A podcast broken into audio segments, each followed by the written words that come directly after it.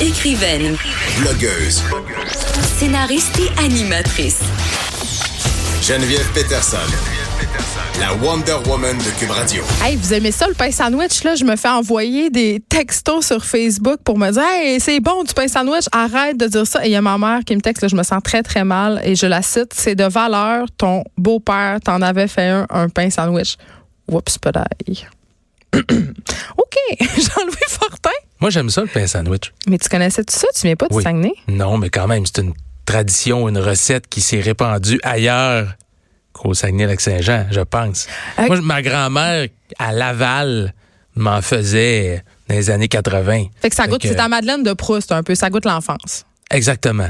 OK, t'as-tu une confession d'affaires de Noël que t'aimes pas? Dans bouffe, mettons, Jean-Louis, directeur du bureau d'enquête, c'est sérieux, là? Je pensais pas venir te parler de mon buffet du temps des fêtes, mais pas ça. non, étant étant un épicurien qui aime bien manger, je te dirais que non, je peux pas penser à un aliment en particulier. Mais euh, Tu sais, quelque chose d'overrated. Moi, je trouve que c'est le ragoût de boulette. Le ragoût de boulette, c'est pas si bon la- que ça. ben, Calmez-vous. La dinde, c'est Mais ça, sec. c'est vrai. Faut Ah, que tu pas mettes bien sec, de hein? la sauce. Si tu suis la recette de Ricardo, c'est jamais sec. Ah ouais? Faudrait, faudrait essayer ça. Non, la dinde, c'est souvent décevant. J'en prends un petit peu, mais pas. euh, Puis les restes de dinde pendant 18 jours après sont autant plus ouais. décevants. C'est surtout quand tu fais une dinde de 23 livres. Ben, c'est difficile, une petite dinde. hein. Ça s'appelle un poulet. Oui. OK. Je pensais pas parler de ça, moi non plus, avec toi aujourd'hui, Jean-Louis. Euh, on fait un retour sur euh, les plus importants dossiers. En fait, les dossiers qui t'ont marqué au bureau d'enquête en 2019. Les enquêtes, euh, surtout sur la, la corruption et Ah. la collusion, Il y a eu ça? on, on pense. Tu sais, ça fait dix ans qu'on en fait au Québec, Geneviève, puis à un certain moment donné, j'ai pensé, OK, là, on va changer de sujet. On a tout vu, on a tout entendu. On sait qui étaient les crosseurs, qui étaient les criminels, qui étaient les bandits. Puis plus ça va, plus on en découvre. Puis je pense, entre autres, à, à nos révélations cette semaine sur tout ce qui se passait dans l'univers SNC-Lavalin. là. Eh là là. Ce fleuron du génie québécois qui graissait à la patte des dictateurs La étrangers. crosse systémique. C'est vraiment ça qu'on a appris cette semaine. entreprise qui a acheté un yak de 25 millions au fils du dictateur sanguinaire Muammar Kadhafi, puis c'était même pas assez, ça prenait un autre yak parce que le premier était pas assez gros. T'es pas au courant, le président, pareil, hein? T'es pas au courant? Écoute, c'est ce qu'il dit. Il était en copie dans des courriels qui parlaient de versement de, de sommes obscures à des, des intermédiaires étrangers, mais il était pas au courant. Mais tout ça pour dire que plus on, on apprend des détails sur ce qui s'est produit, sur cette période sombre euh, de, de, on pourrait dire, de- du génie québécois, de la politique. C'était de ces entreprises-là, on en était fiers là, quand on savait pas ce qui se passait en coulisses. Plus on se dit, ben mon Dieu, si on fait ça en, en Libye, est-ce qu'on fait ça en Algérie? On a retrouvé des paiements, un paiement de 7,5 millions euh, fait exactement de la même façon à des intermédiaires, Ouais. semble-t-il, pour graisser à la patte de, de- de gens qui étaient là-bas. Euh, donc, je te dirais que c'est ça, moi, qui m'a marqué, c'est le nombre de situations, d'événements douteux qu'on découvre encore aujourd'hui, même si on aurait pu penser qu'on aurait fait euh, le tour de la question. Et je pense qu'il faut les montrer pour éviter que ces pratiques-là se reproduisent. Il faut que les entreprises qui seraient, qui seraient tentées, puisqu'on parle de corruption à l'étranger, mais de, corrompre des, dictatures ou des régimes, euh, euh, des régimes douteux, pas démocratiques, voient que c'est criminel.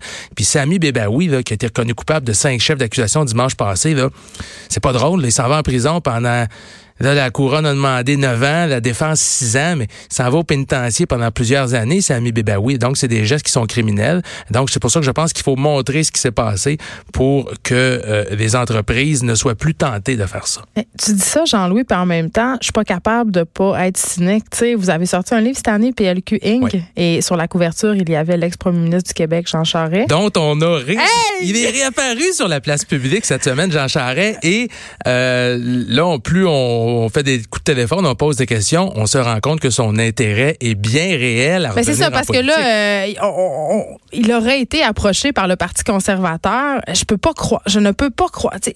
C'est tellement ironique, c'est tellement surréaliste. Je, je vais dire c'est psychotronique cette affaire-là. Je peux pas croire que qu'il est pogné dans tout ça, dans tous ces scandales-là, qu'il y a un livre, il y a sa face, sa couverture d'un livre la corruption, puis lui, Ben, d'abord, d'abord et avant tout, Jean Charest, depuis 2014, il est suspect d'une enquête criminelle Ben, qui s'appelle Machuré.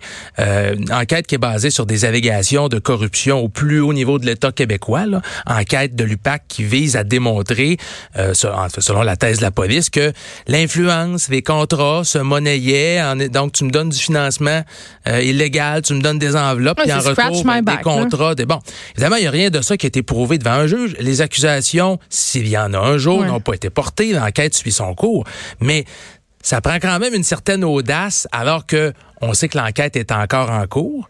On sait qu'il est visé, pas seulement à lui, hein, tu sais, son collecteur de fonds, Marc Bibot. Non, mais c'est quand même le autres, visage de cette affaire-là. Effectivement. Et il y aura toujours des questions qui vont subsister tant qu'on n'aura pas le fin mot de l'histoire. Est-ce qu'il y a eu, oui ou non, des crimes commis au Parti libéral du Québec?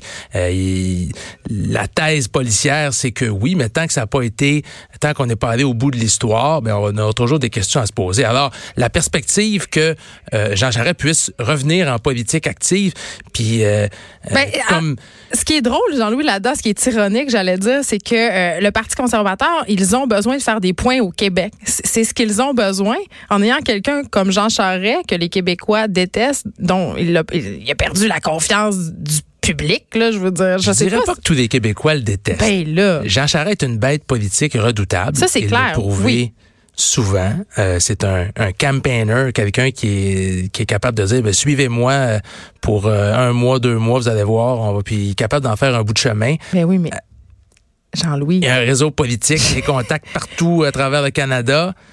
Andrew Scheer s'est fait montrer la porte, ben pas juste pour ça, mais parce qu'il y avait des, des affaires par rapport aux études de ses enfants. Le parti qui aurait subventionné en grande partie les études de ses enfants dans des écoles Je pense privées. surtout fait montrer la porte parce qu'en 2019, le chef d'un parti qui aspire à être premier ministre puis qui reconnaît pas le droit des femmes à l'avortement, c'est... Oui, mais il y a quand même ce scandale-là qui a un peu terni sa sortie. Ouais, Puis là, ça, on fait rentrer l'autre qui était subventionné par son parti pour une maison. West- Tu sais, je veux dire, c'est un peu drôle.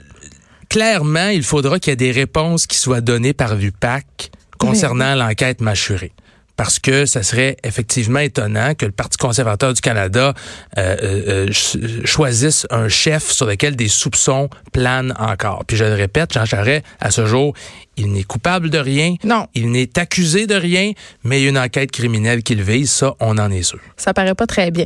Euh, crime organisé, ça a brassé cette année. Ça a beaucoup brassé Geneviève, surtout dans la deuxième moitié de l'année. Le sais, Risuto, c'est un nom que tout le monde connaît. Depuis une quinzaine, une vingtaine d'années, il s'en est passé des choses avec le clan Risuto. Euh, Vito Risuto est décédé, son père s'est fait euh, assassiner d'une balle dans sa verrière euh, paisiblement. Personne s'attendait à ça. Il y a eu des, des les ennemis du clan Risuto ne l'ont pas vaincu. Et là, pendant quelques années, une période d'incertitude euh, pendant la- laquelle les Calabrais tentaient de prendre le contrôle des territoires de drogue montréalais, l'influence du crime organisé.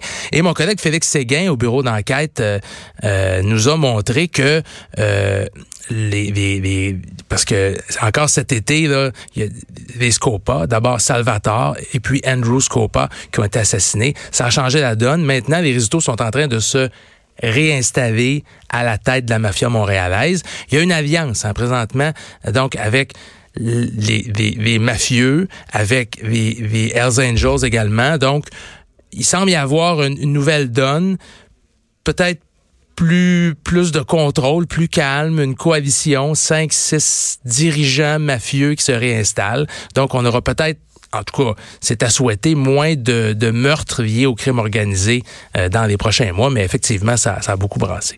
Jean-Louis Fortin, merci. Là, euh, on, on a. Bien sûr, en radio, on n'a pas tant de temps que ça, mais là, il y aura une émission spéciale pour ceux Oui. qui s'intéressent euh, les, euh, les dossiers du bureau d'enquête euh, qui te met en vedette avec euh, Éric Yvan Lemay, ton collègue Félix Séguin, Sarah Maud Lefebvre aussi, émission spéciale rétrospective de l'année, mais plus longue. Oui, sur le thème, le bureau d'enquête fait bouger les choses. Ouais. En 2019, euh, nos enquêtes ont amené la démission du président du Salon du Livre de Québec qui faisait une orgie de dépenses. On avec en a parlé ici, euh, où il allait en Afrique notamment. On a fait faire le grand ménage à la Caisse de dépôt et placement du Québec, en toutes sortes de dérives éthiques qui se passaient là, des gens qui se donnaient des, des prêts à leurs propres entreprises. Michael Sebia a parlé de l'épisode le plus difficile de son passage à la Caisse. Ouais. On a fait euh, démissionner le greffier de Terrebonne. On a fait ouvrir une enquête de l'UPAC sur un juge à Longueuil. Il s'en est passé des choses grâce au travail de nos équipes au bureau d'enquête. Moi, je suis bien fier de dire que toute l'année, on a travaillé sans relâche, puis ça a donné des résultats concrets. Et donc, on voulait vous présenter un peu comment on avait fait changer les choses euh, dans l'année. Donc, c'est une émission qu'il sera possible de, de, de réentendre tout au courant de la période Ça des fêtes. oui, ça sera disponible en balado parce que pendant la période des fêtes, on aura une programmation spéciale. J'ai envie de te dire, euh, c'est la preuve vivante que le quatrième pouvoir existe pour vrai. On y croit beaucoup, on croit beaucoup au bureau d'enquête, puis on va certainement, on va prendre une petite pause dans le temps des fêtes là, pour recharger les batteries. On va certainement revenir en force en 2020 avec euh, beaucoup d'autres reportages inédits, exclusifs et qui contribuent à rendre les citoyens plus informés de ce qui se passe, plus informés de ce qu'on fait avec leur argent, plus informés de ce que les élites, les pouvoirs publics décident en leur nom. Donc, on a bien l'intention de continuer à faire ça en 2020. Mais là, il faut que tu ailles manger du pain sandwich. Jean-Louis Fortin, merci. Ça fait plaisir. De 13 à 15. Les effrontés.